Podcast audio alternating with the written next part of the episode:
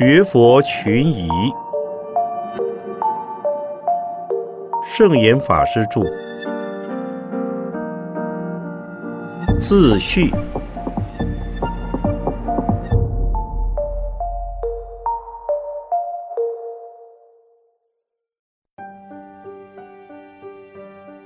从题材、目的与对象而言，这本《学佛群疑》是我在一九六三四年间所写《正信的佛教》的第二册。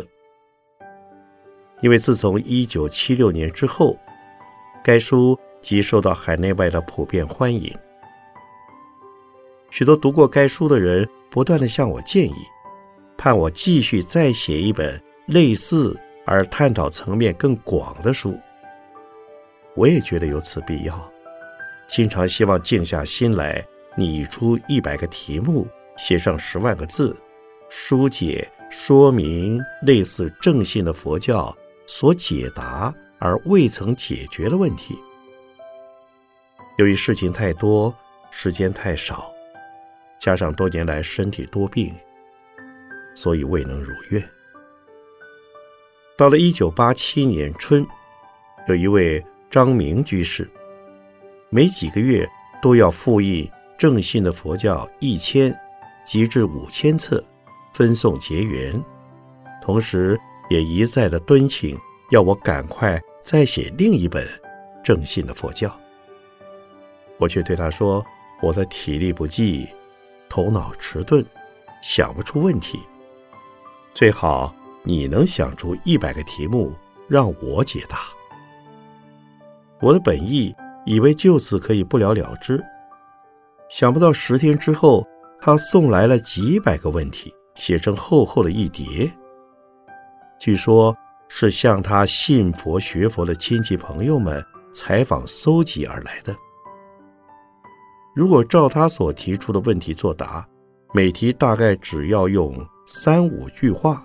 或十来句话就可答完，那样的问答可读性不会太高，所以我还是不想提笔。过了一个多月，张居士又来问我，怎么还没看到问题的解答在人生刊出？我说我正在考虑采取怎样的方式解答，因此我把那一大堆的问题。交给当时人生的主编，要他把问题分类集合成一个个的主题，一共理出了三十多条，同时他帮忙想出了十多条，而我自己也逐渐的发现了二十多条。这就是本书的内容。本书多半是由我利用若干时日的晨课之余。一边口述，一边由弟子笔录。其中有一部分是在纽约，有一位正在电台服务的叶云小姐笔录。仅有少数几篇由我亲自执笔，故也断断续续的经过了一年半的时间。在用字遣词方面，可能不甚统一。现在借此汇集成书的机会，仔细的重读了两遍，适度的予以润饰、补充、修正。本书的内容既是知识学问的，更是生活和实用的。依据基本经论的观点，运用浅易通俗的文字，解答人人都想知道的实际问题。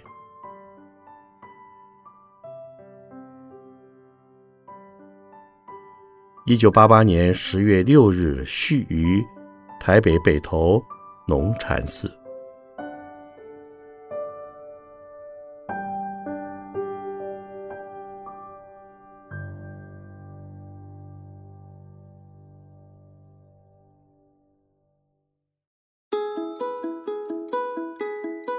信仰佛教，一定要皈依三宝吗？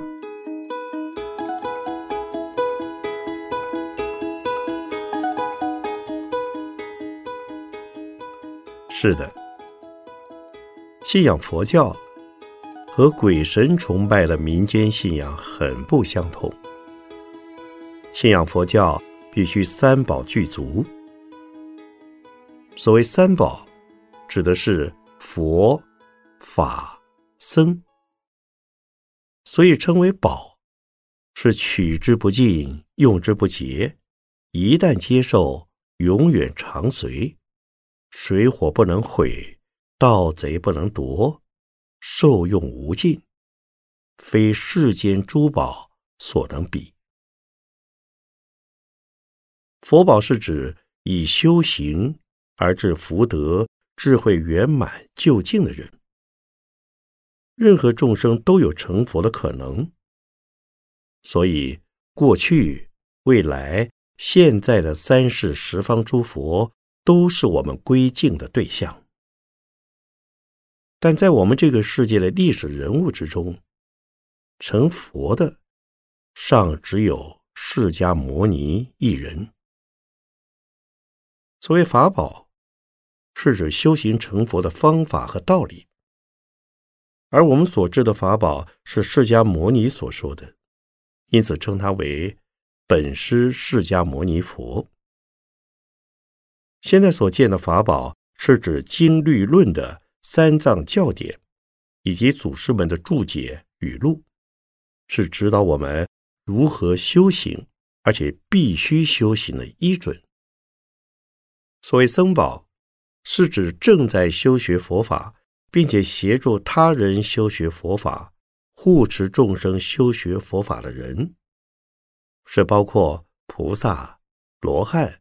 以及凡夫僧尼，可是圣僧的菩萨与罗汉，凡夫见到也不认识。凡夫所接触的多半是凡夫僧，因此以人间的比丘、比丘尼为僧宝的中心。僧宝是老师，法宝是教材，佛宝是发明及发现教材的过来人。唯有三宝齐备，才是完整的佛教。否则，仅信三宝之中的佛宝，那和盲目的迷信神鬼无异；仅信三宝中的法宝，则和一般的学者研究学问无异；仅信僧宝，则和普通人认干爹拜干娘相似，那就不是佛教。所以，皈依三宝。相当于学生到学校注册，是信佛学佛的开始。唯有注册之后，有了学籍，自己才承认是学校的学生，学校也接受你的上课。学生上课是义务，学校授课是责任。所以，皈依的仪式非常重要。就像夫妇结婚。官员就职、党员入党，都要经过宣誓和监视等的行为，这表示慎重和肯定。如果不经过皈依三宝的仪式，当然也可以学佛。佛教不会把未皈依三宝的人指为魔鬼，但是未经皈依三宝仪式的人，在心理上必定有所推脱、踌躇。迟疑，遇到紧要关头，他们会说：“我还不是佛教徒，我还不需要遵照佛教的戒律来做。”比如懈怠、放逸、邪淫、妄语、顺手牵羊等的恶业和恶习，他们会原谅自己，更不会防患于未然。如果皈依三宝后，自己会做自我的约束。警惕和警策，也会受到同修及师僧等善知识的鼓励、督促、规劝。所以在人格的升华、道心的增长、修持的努力等各方面，都会进入正轨和常轨。请读者不要以为皈依不重要，或者误会。尚未懂得佛法和修持，就不够资格皈依三宝。其实，正因为你尚未修行、不会修行、不懂佛法，而已经知道佛法可信可学，那就应该赶快先来皈依三宝。认为自己尚不足以做一个佛教徒的人，更需要现在皈依。皈依之后，不论在心态、生活习惯等方面，都有善友、诸佛菩萨、护法龙天来协助你、加持你。所以，意志力薄弱、信心不足的人，皈依三宝就会增强你的意志。增加你的信心。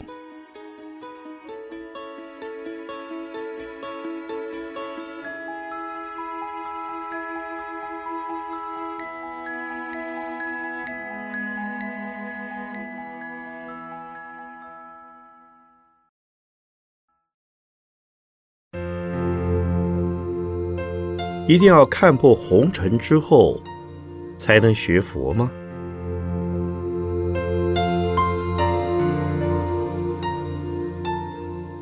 这是一个似是而非的问题。红尘二字并不是佛学的名词，是出于中国文学的词汇。它的意思是形容飞扬的尘埃，或是繁华的生活景象。东汉班固的《西都赋》有“田城一郭，旁流百禅”。红尘四合，烟云相连，这是形容西都长安人多事多钱多豪华热闹。在卢照邻的诗《长安古意》中有“弱柳青槐拂地垂，佳气红尘暗天起”。宋朝程颢的《秋月》诗中有。隔断红尘三十里，白云红叶两悠悠。在曹雪芹的《红楼梦》第一回中也说：“有称曰昌门者，最是红尘中一二等富贵风流之地。”可见“红尘”二字都是指世俗的、官场的、富贵人间的繁华景象。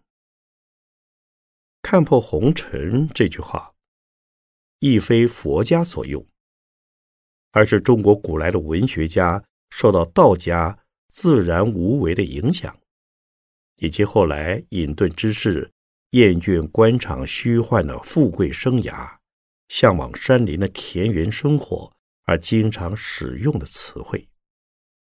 所以，看破红尘，就是从烟云似的繁华生活。隐退到自由简朴、自然的林野或山野生活环境中。佛教在中国常常受到误会，一般人常把逃避现实、隐遁于山林的风气和现象，归之于佛教的信仰以及学佛的结果。其实佛法中不讲红尘，也没有讲看破红尘。只有讲到与眼耳鼻舌身意六根相对的色声香味触法等六尘，六尘是外境，六根是内境，必须加上眼耳鼻舌身意的六识，才能产生身心现象。心为外境所转，也就是被六尘所动。就会以六根造作善恶好坏等的行为。佛法称此为造业，其可以造恶业，也可以造善业。造恶业，下堕地狱、恶鬼、畜生的三恶道；造善业，则还生为人，或生天界，享受人天的福报。但是，不论下堕或上升，都是在世间的轮回生死苦海之中。欲解脱，则必须认识六尘是虚幻的、不实的、多变的。《金刚经》把它形容为如梦如幻，如泡如影，能够彻悟六尘世界的虚幻不实，当下就是解脱自在。若身心处于六尘世间，而不为六尘世间所困扰、诱惑，就不会起烦恼，成为解脱之人。可见佛法所谓的六尘，是指身心所处的环境。繁华的富贵生涯固然是属于六尘，隐退的自然生涯也没有离开六尘。因此，禅宗有言：“大隐隐于市禅，小隐隐于山林。”这也就是说，心有所执，身有所系。不管生活在什么环境，都不自在。山野的狂风、暴雨、恶兽、猛禽、毒虫，或所谓穷山恶水、泼妇刁民，都会引起你的烦恼。如果心无挂碍，处于皇宫华夏，和居于洞窟茅舍是一样的。何必要去分别？通常都说看破红尘就是落法为僧，那可能是指仕途失意、事业失败、婚姻离散、家庭破碎，已经没有东山再起的信心和勇气，在穷途末路、心灰意冷之余，就到佛门中找一条苟安偷生之路。所谓“伴着清净红鱼，了此残生”，这景象是非常消极、悲观，甚至悲惨的。佛门中的确有这种人，但这绝对不是进入佛门学佛者的通途和正途。进入佛门成为佛教徒，也并不等于出家。佛教徒分为。在家与出家两大类，出家只是少数，在家才是佛教徒的多数。出家是全部生命的投入，所谓将此身心施与三宝和施与众生。施与三宝是为求法，施与众生是为度众。施与三宝乃为弘扬佛法，续佛慧命。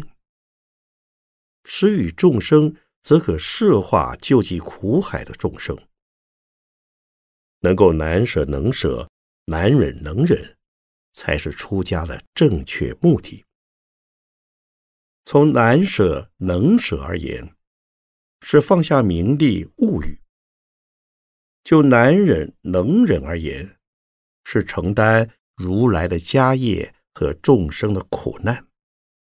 故所谓。看破红尘是与出家的宗旨无关。至于出家学佛，可以包括社会的一切阶层，且绝不为逃避现实，乃在和睦人间、净化人间，也就是佛化人间。如果学佛之后要离开人间，离群所居，那就违背了佛化人间的旨趣。在家学佛，在五戒十善的生活原则下，对于家庭、社会、国家，都应尽责尽分。所以，学佛之后的在家人，他会更积极于人间的生活以及分内的责任。这也就是大乘佛教将菩萨的形象分为出家、在家两类的原因。出家菩萨是无牵无挂的比丘相，在家菩萨是福德庄严的天人相。如果以看破红尘本意而言，这属于消极的；而学佛却是积极的。我们可以把人间的生活形态和心态分为三类：第一，绝对的多数。是属于恋世型的，对于任何事物都放不下，争名夺利、饮食男女，醉生梦死，苦恼终生而不知生为何来，死向何去。活着的时候放不下，要死的时候舍不得。所以佛称他们为可怜悯者。第二类人是厌世者，他们或是愤世嫉俗，或怀才不遇，或是消极悲观，对于生命抱着无可奈何的态度。因此，前者会变成玩世不恭，或退出人间社会的大舞台，而过隐遁的生活。后者若不自杀而死，也会逃避现实，抑郁以终。第三类是属于放得下、提得起的人，他们见到人间的疾苦、世事的危脆，以悲天悯人的怀抱拯救世间众生于水深火热之中，即使跋山涉水。乃至于赴汤蹈火，亦在所不辞。这就是被后世称为贤者和圣人的行范。以佛教的观点看，第一类人是凡夫根性，第二类人类似小圣根性，第三类人类似大圣根性。不过，若以佛法化导，第一类人虽是凡夫，也能够渐渐获得智慧，洞察世间现象，为人们减少烦恼，为社会减少灾难。第二类的小圣根性，则至少不会愤世嫉俗或者寻短自杀，而会积极修行，早求出离生死苦海，进而也能为人间留下自我奋发。自我救济的模范和典型。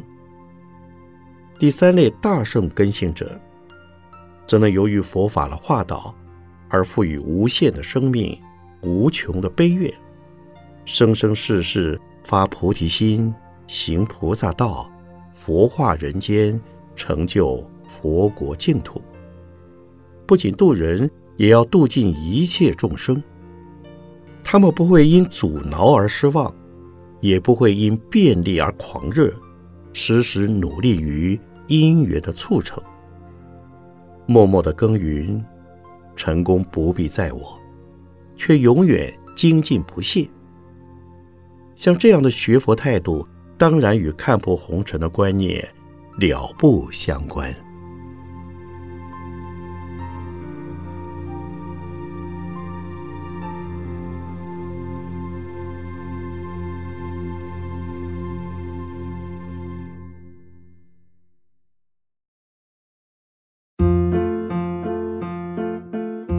学佛也需要知识和学问吗？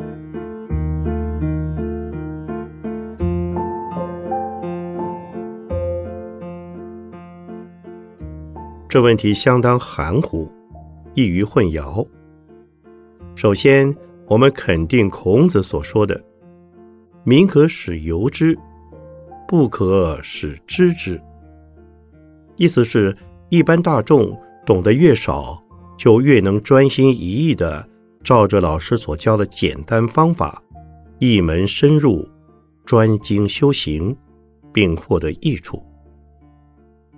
所以，知识程度低的人，甚至没有读过书的文盲，并非就不能得到佛法的大受用。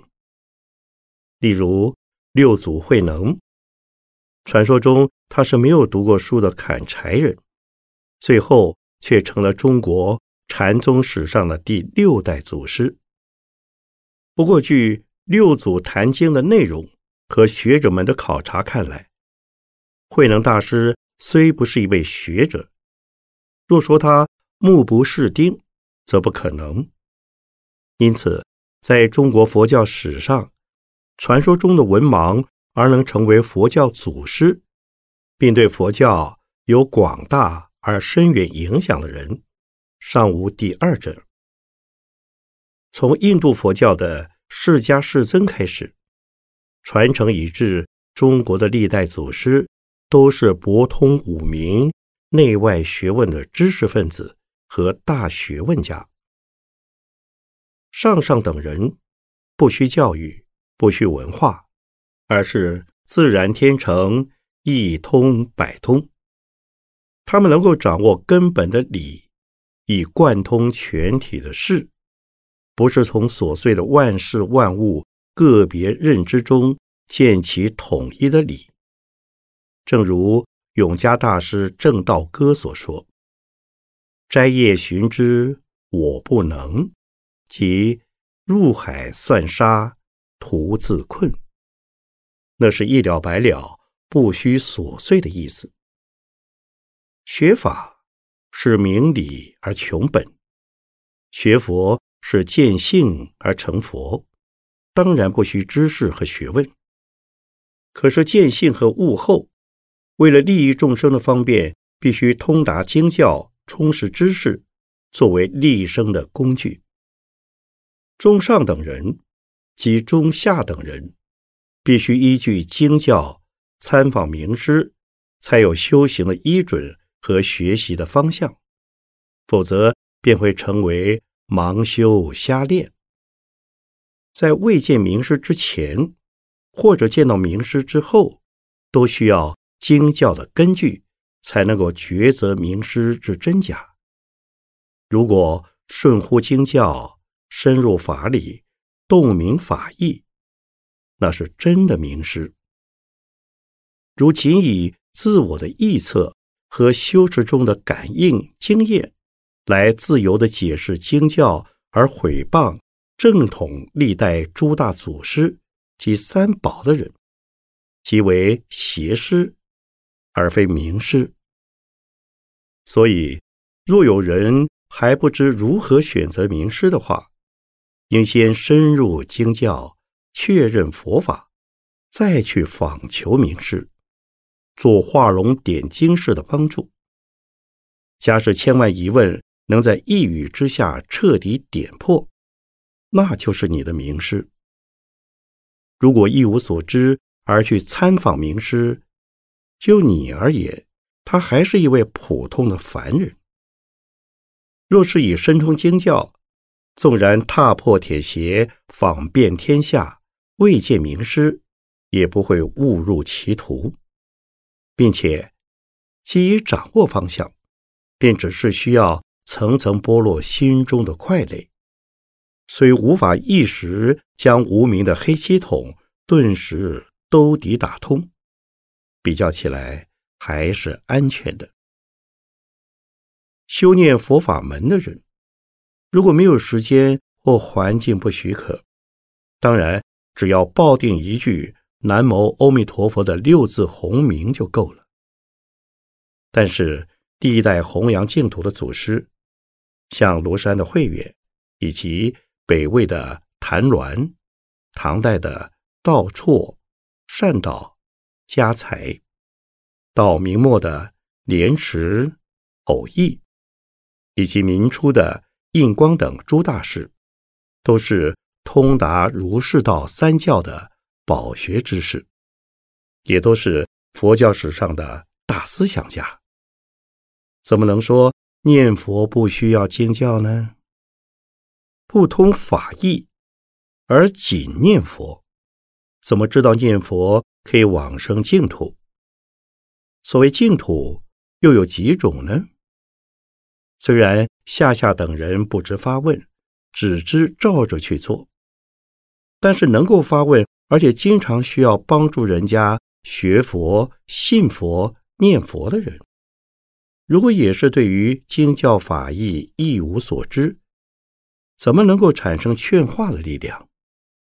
否则就是以盲隐盲，盲修瞎练，邪正不分，心态不明，目的不纯，怎么能够自利利他，达到往生净土的目的呢？